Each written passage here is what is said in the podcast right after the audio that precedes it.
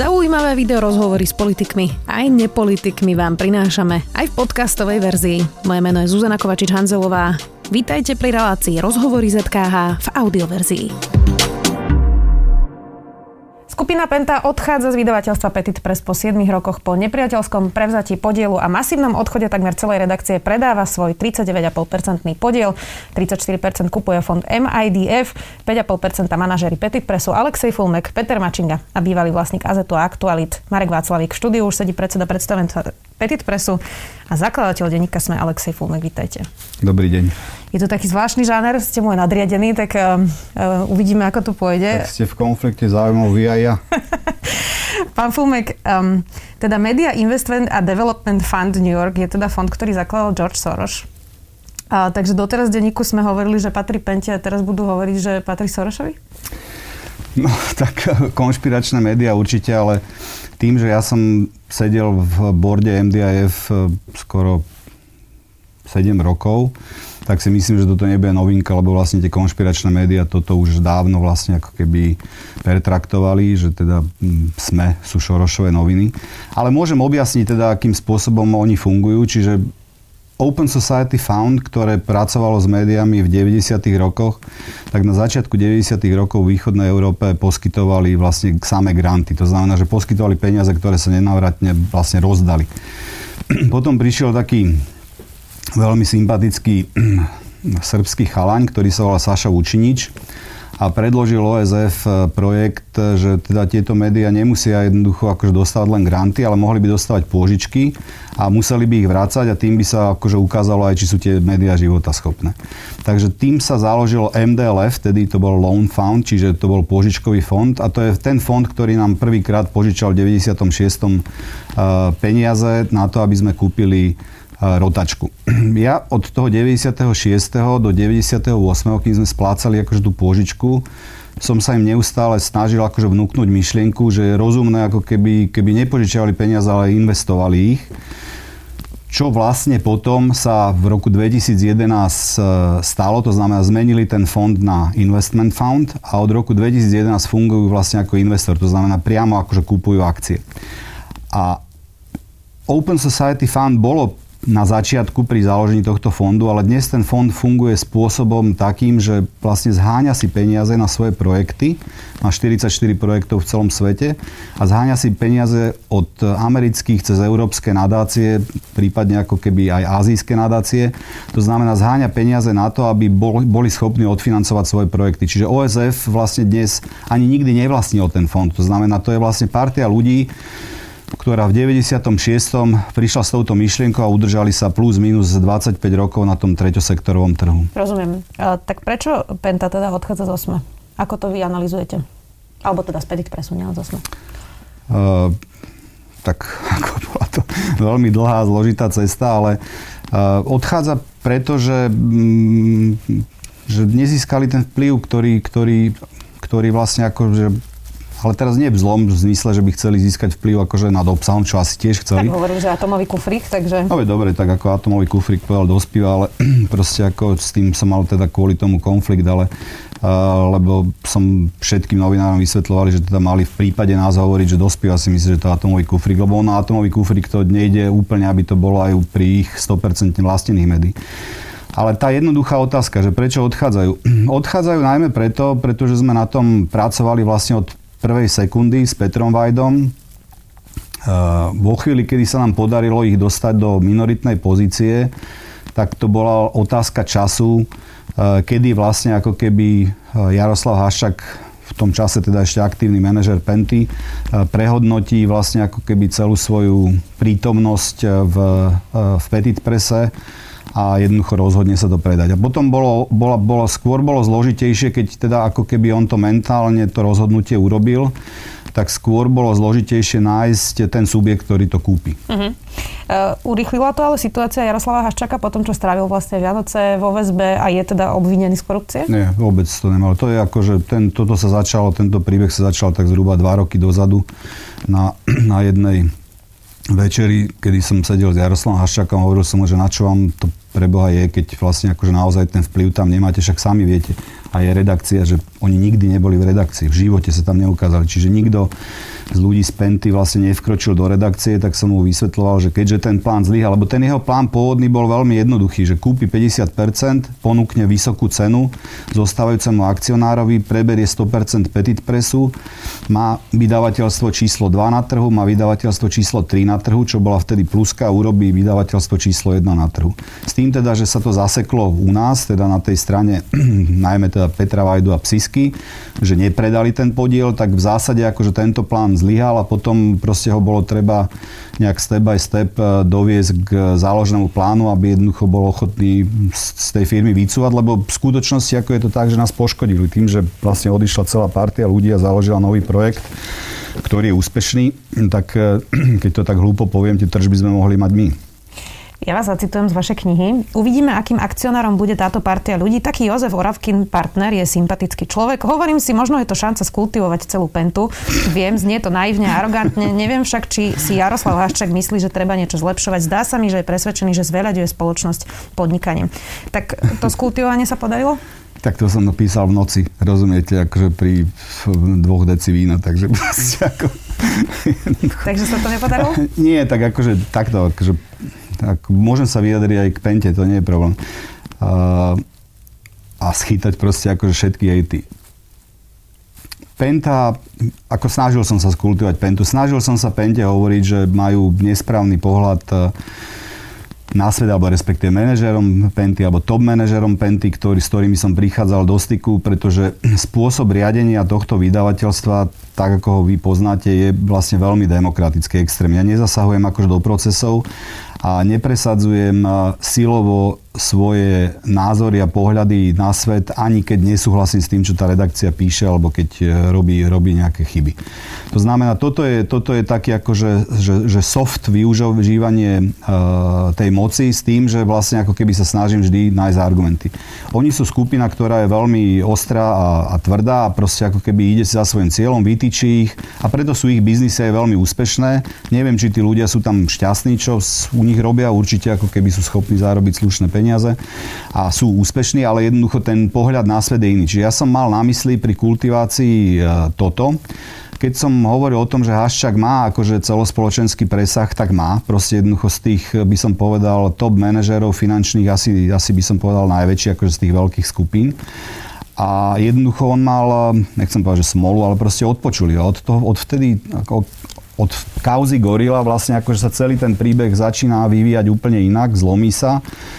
Jaroslav Haščák sa teda rozhodol, že proste by odmietne trest, alebo ako by som to povedal. To znamená, že začal pracovať proti tomu spisu, alebo teda, aby som sa vyjadril spôsobom, aby ma nenapadli právnici, ale jednoducho Penta neprišla so žiadnou dôveryhodnou verziou, ktorú by, ktorej by verejnosť uverila. Ale dala by sa dať nejaká verzia, ktorej by Nedala, no tak istotne, že nedala. Tak ako raz, keď niekde v stene je mikrofón a proste vy tam vodíte politikov alebo respektíve ľudí z rôzneho politického spektra lobbystov a jednoducho s nimi hovoríte, tak je to proste akože ťažké sa z toho vykrútiť. No ale rozhodol sa teda tým spôsobom, ako sa rozhodol. Toho teraz uh, uh, dostihlo ale proste akoby súdiť, súdiť celú spoločnosť alebo súdiť 90. a 2000 roky mne asi neprináleží, proste jednoducho nech to robí niekto iný. No. Dobre, rozumiem, ale vy ste tú knihu písali ešte predtým, um, o, ako sa stalo množstvo ďalších vecí, okrem tej gorily, objavila sa mm-hmm. skutočná nahrávka gorily mm-hmm. teda u um, Mariana Kočnera, ale teda Jaroslav Haščák je obvinený z vážnej korupcie, SMS-koval si s Marianom Kočnerom, tie SMS-ky boli aj vulgárne, ale teda bolo to o nejakom odstranení niekoho, asi vyšetrovateľa, Áno, nevieme jasne. presne. Takže z tohto to vyzerá, že to nie sú len 2000 roky, že to pokračovalo aj ďalej. No, e, teda to sú takto, akože to sú znovu, že moje domnienky, čiže ak teda má k tomu ten rozhovor smerovať, tak samozrejme môžem, lebo som bol otvorený človek, takže môžem sa aj k tomu vyjadriť. Ja si myslím, že práve tým, že sa mu stalo to, čo sa mu stalo pri Gorile, uh, práve práve táto záležitosť ho doviedla ku Kočnerovi, ktorý v zásade potom sa stal človekom asi predpokladám, eh, vybavujúcim alebo riešiacim tento problém. A to Kočnera proste upgradelo z roviny takého hm, proste akoby stredného podvodníka, alebo ako to nazvať, do vyššej ligy. Čiže proste, ako ja, ja teraz ako neobhávam Hašaka, lebo tak on samozrejme si to musí niesť ten údel, ale jednoducho ani, ani neobhávam 90. roky pre Boha, však ako my sme to nerobili. Hej. To znamená, že jednoducho nekorumpovali sme, nerozprávali sme sa s politikmi, ne, nežiadali sme žiadnu výhodu. Penta samozrejme akože robila v, v biznisoch, ktoré proste akože majú dočinenia so štátom alebo sú regulované, to znamená tam samozrejme ten kontakt je iný, aj keby my sme boli regulovaný biznis štátom, tak asi tiež máme akože väčšie kontakty so štátnymi úradníkmi, čo našťastie akože teda v tejto krajine nie je náš biznis regulovaný. Takže inými slovami, ja ho nechcem obhajovať, len hovorím, snažím sa proste ako keby nejakým spôsobom objektivizovať e, tú jeho rolu e, v tom celom ostatnom. Kto čo by sme sa dozvedeli, keby odpočuli hoci koho proste akože v 90. alebo 2000 rokoch z iných aktérov proste ako podnikateľského spektra. Vráťme sa ešte k tomu, ako sa vlastne teda menia tí akcionári. Čo to pre denník sme vlastne znamená, že tých 34% um, bude mať nejaký New Yorkský fond v praxi? Lebo priznám sa, že ja ako zamestnanec mm. denníka sme som nikdy s Pentou neprišla do kontaktu. Uh, netušila som ani, že existujú, kým by mi to teda uh, nepísali nejakí hejteri alebo proste čitatelia, ktorých to niekedy znepokojovalo. Alebo, alebo premiér bývalý alebo premiér, bývalý, bývalý teraz viacerí bývali, viacerí bývali premiéry to hovoria. Hoci teda musím povedať, že aj s Robertom Ficom som o tom rozprával a som mu tú situáciu vysvetloval aj teda s Richardom Pekárom, ktorý teda je pri uh, Igorovi Matovičovi.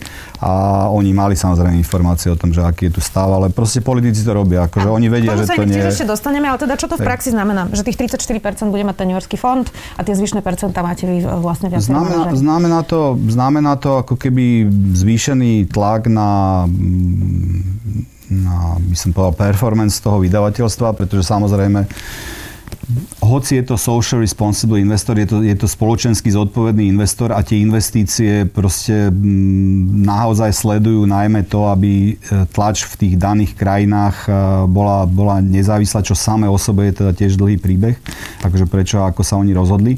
Ale v zásade stručne povedané rátajú s tým, že budeme vyplácať nejakú dividendu, ktorá bude primeraná akože tej ich investícii, čo nebude ako jednoduché. Čiže trošičku sa zvýši akože na nás ekonomický tlak, ale myslím si, že to vydavateľstvo akože je dobre rozbehnuté a že sa teda bude naďalej, akože sa budú najmä teda digitálne tržby z digitálneho pred, predplatného rozvíjať. Plno šikovných ľudí tu, tu uh, pracuje. Uh, nebudem ukazovať na nikoho v tejto chvíli. Napríklad. Dobre, takže v zásade ako mm, pre vás sa nič nezmení, lebo jednoducho, ako by som povedal, že vlastne ten odchod Penty je, je, je mentálne pre tú redakciu denníka Sme akože naozaj že veľký krok. Aj pre mňa je to veľké víťazstvo. Snažil som sa o to keď tí chalani odchádzali, čo sú moji kamaráti do denníka N, tak som proste písal v tom, tom úvodníku, že je to predčasné. Vrával som im, že my sme mali x akcionárov už a nakoniec sa nám vždy každého podarilo aj nepríjemného akcionára odtiaľ to dostať, no ale rozhodli sa, ako sa rozhodli, v poriadku, že nakoniec tomu trhu to pomôže, máme konkurenta, to je, to je výborné, hoci teda sú to akože v úvodzovkách naše deti. No a v princípe ako keby pre denník SME to je úľava, pre mňa to je úľava, ale pre čitateľov je to vlastne nezbadateľná vec, lebo ten, tá penta nemala vlastne akože žiaden, žiaden vplyv, čiže skôr to bol reputačný problém. Asi už politici nás nebudú môcť napadať, dobre, tak možno teraz príde akože verzia, verzia že Šoroš, to je celkom ako keby možné, hoci teda reálne ako napríklad konkrétne túto transakciu financujú štyri nadácie, jedna francúzska, dve belgické a Open Society Found, čiže vlastne ako keby sú tam vždy akoby viaceré subjekty, ktoré vlastne akože toto financujú. Takže z ich pohľadu je to vlastne ako keby žiadosť o vyplácanie dividendy, na druhej strane teda ako keby hlavný cieľ je udržať nezávislosť. A celé vlastne v oblúku to je, mm, to je vlastne príbeh, kedy som ja ich presviečal, že je potrebné otvoriť akože Európu, možnosť investovania v Európe, pretože jednoducho po kríze v roku 2009 e, odišli v 2010 a následne všetci vlastne zahraniční investori. A tí, ktorí mali najviac peňazí, to znamená tí, tie finančné skupiny, ktoré každá má nejakú ako keby kontakt so štátom, to nazvime, alebo že teda zarobili peniaze aj so štátom, tak e, tieto skupiny pokupovali médiá, čo som sa ja nikdy netajil tým, že to nie je dobrý proste ako investor. Jednoducho, akože finančné skupiny sú natoľko rozkročné v toľkých biznisoch plus v regulovaných biznisoch, že má vplyv na nich štát, majú vplyv na nich politici a takíto majiteľia médií akože nie sú správni, nie sú úplným garantom nezávislosti.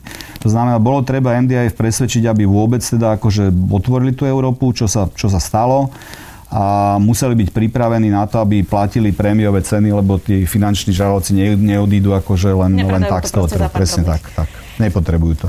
Inak Igor Matovič momentálne zosilňuje útoky na médiá, hoci už teda nie premiér, ale minister financí teraz vrátane denníka sme aj v týchto chvíľach, ako tu sedíme, napísal status, zacitujem ho. Ďakujem, že nie ste ovce, ktorým stačí len správne od správnych ľudí v správnych médiách naservírovať, čo si majú myslieť. Alebo pár dní dozadu napísal som bojovník a nerad sa vzdávam. Je však možné, že sa im to podarí, ich sú zástupy a ja sám. Ak sa to však stane, budem sa na rozdiel od nich do zrkadla vždy rovno môcť pozrieť, lebo som nikdy na rozdiel od nich neslúžil oligarchom či mafii, ktorí vlastne väčšinu slovenských médií. Ako toto čítate, že vlastne okrem asi Ivety Radičovej každý premiér podstatne e, rýchlejšie, ako sme si mysleli, prepadol týmto útokom na médiá? Je to tak, ako, ale, ne, ne, ako do istej miery je to vlastne akože objektívna vec, pretože premiéry, môže sa vyjadriť aj konkrétne k tomuto, ale premiéry proste naozaj sú akože top manažerská funkcia a celkom určite sa im zdá, že niektoré otázky novinárov sú vlastne ako keby odpovediami, že ich nezaujímajú vlastne ako keby tie samotné otázky, ale že podsúvajú tomu nejaký význam, znervoznejú z toho, môžu zautočiť na médiá. Podstatné je, že aby tí premiéry to nerobili systémovo, proste aby si z toho neurobili agendu, lebo vlastne dôsledkom tejto agendy je potom nedôvera v štandardné médiá, v dôvera v médiá, ktoré sú vlastne alternatívne, alebo ak ich nazvať ako hoaxové, alebo neviem, ako len chcete čiže neštandardné médiá. To znamená, že toto je vlastne akože dôsledok a ide o to, aby to nebol systém. Ale mám pochopenie, lebo tak samozrejme, že tie médiá otravujú. Hej. To znamená, akože vy niečo robíte a niekto vám kladie nepríjemné otázky, ale to je vlastne tá delba moci akože v tom štáte. To je to, prečo tí novinári tam sú, ani oni nie sú akože nejaký veľmi ideálni a nie každý absolvoval Harvard a Oxford, alebo málo kto, alebo nikto. A tým pádom vlastne by som povedal, že tá úroveň je akoby spravodlivá, akože aj žurnalistiky, aj politiky, aj, aj, aj skupiny ľudí, ktorá tu, ktorá tu žije. Čiže ako ja, ja mám pochopenie proti, proti týmto výhradám, ale nemali by to vlastne akože systémovo ničiť to prostredie a u Igora Matoviča tam zjavne ako je prevláda nejaký taký mesianistický, nechcem povedať, že komplex, ale ale moment, navyše teda ja som s ním ešte rokoval ešte ako e, s vydavateľom e, Region Presu, čiže viem, že on je nárokovane veľmi ťažký partner. Čo to znamená? Mm, veľmi ťažko sa s ním postupuje akože dopredu. Potrebujete robiť zápisy, potrebujete proste si znovu a znovu potvrdzovať, že to, čo ste si povedali, že naozaj, naozaj ako keby sedí. Ťažko sa s ním rokoval. Reálne ako z tých rokovaní za tých 28 rokov, či koľko som absolvoval, je množstvo a teda je to jeden z, ako nie, nie úplne, ale jeden z najťažších partnerov bol to bol, že vôbec dostať sa od bodu A do bodu B a vôbec sa akože pochopiť, či napríklad chce tú regionálnu sieť predať alebo, alebo nie. No. Čiže ja, ja, ja proste nezavidím tým ľuďom, hoci teda samozrejme zase všetka česť tomu, čo vlastne akože táto vláda robí, alebo to, akým spôsobom rozviazala ruky policii a že sa naozaj ten čas, štát čistí a že naozaj už dnes asi nikto, kto proste chce brutálne rozkradnúť e, ten štát a vyťahnuť z neho peniaze, tak, e, tak e, v zásade asi, asi nemôže byť úplne pokojný. A pozeral by som sa inak na výber daní, že či náhodou sa akože nezvyšil kvôli tomu, že úmerne akože klesla distribúcia profitu medzi podnikateľmi, ktorí podporujú vlastne akože Eh, politické strany. Ale chcem tým povedať, že teda toto sa mu zase nedá uprieť. Akože ja si myslím, že tam je úprimná snaha a ja som ho spoznal ako skromného človeka. Ako, síce človeka, ktorý akože riadil úspešné vydavateľstvo finančne, ale spotrebou bol akože nesmierne asketický. Uh-huh. To v tých rokovaniach ako vidíte a spoznáte. Mediálny biznis sa vyvíja, veď to asi vám nemusím hovoriť, od januára 93 výrazne, keď ste zakladali denník SME. Eh, ešte stále vychádzajú tlačené noviny. Koľko tomu ešte dávate? Budú vychádzať, kým budú ľudia ochotní platiť za ne zvýšenú cenu. Lebo máte skupinu ľudí, ktorá vlastne ten papier potrebuje, jednak na to, aby mala vlastne akože ucelený produkt, lebo vlastne pri tom online stále vám niečo ujde. To znamená, že ten editorský výber je tam ukončený a jednak e, možno, že aj kvôli akože nejakej počítačovej gramotnosti, čím naznačujem teda, že je to naozaj staršia generácia, ktorá konzumuje tie správy akože v novinách, ale môže to byť aj proste ako ľudia, ktorí vlastne akože majú radi ten komfort. A kým oni budú ochotní za to platiť 1 euro, 2 eurá, tak sa môže udržať ten print, lebo aj keď my predávame, povedzme, že na vrchole sme predávali 80 tisíc kusov, v sobotu sme predávali 125 tisíc kusov novín, dnes predávame 20 tisíc kusov novín, vtedy stali noviny 3 koruny, dnes stoja noviny 1 euro, tak e, v zásade ako keby, keď si to stále premietnete, že je to 20 tisíc kusov predaných krát 300 dní, no tak akože ste stále pri miliónoch kusov, čo predávate toho tovaru. Takže... To rozumiem, ale že mm, kam smeruje tá budúcnosť, teraz nemyslím rok, dva, ale možno 10, že či to bude teda nejaký prémiový produkt, ktorý si bude kupovať nazvem to elita kaviareň, to už je jedno, ako to nazveme. Um, alebo či to naozaj bude pre tú staršiu generáciu a tá už keď vymre, tak s ňou vymrú aj tlačené noviny. Aký je váš odhad? Môže byť, že sa to zmení na nejaký digest ten papier, akože teda digest uh, digitálu, ktorý vlastne akože zhrnie celý ten týždeň, ale nemyslím si, myslím si skôr, že to bude ubúdať akože v dňoch. To znamená, že ak že najskôr vypadne sobota, potom možno vypadne nejaký iný deň. Ale celkom určite akože tá digitalizácia je úplne očividná a to, že my sme vlastne na špičke Eh, toho vývoja v zmysle eh, online predplatného, to je pre tú firmu akoby veľmi dobré. No. In, iný je potom magazínový segment, ktorý tiež síce klesá, ale jednoducho si myslím, že ten bude akoby stabilnejší.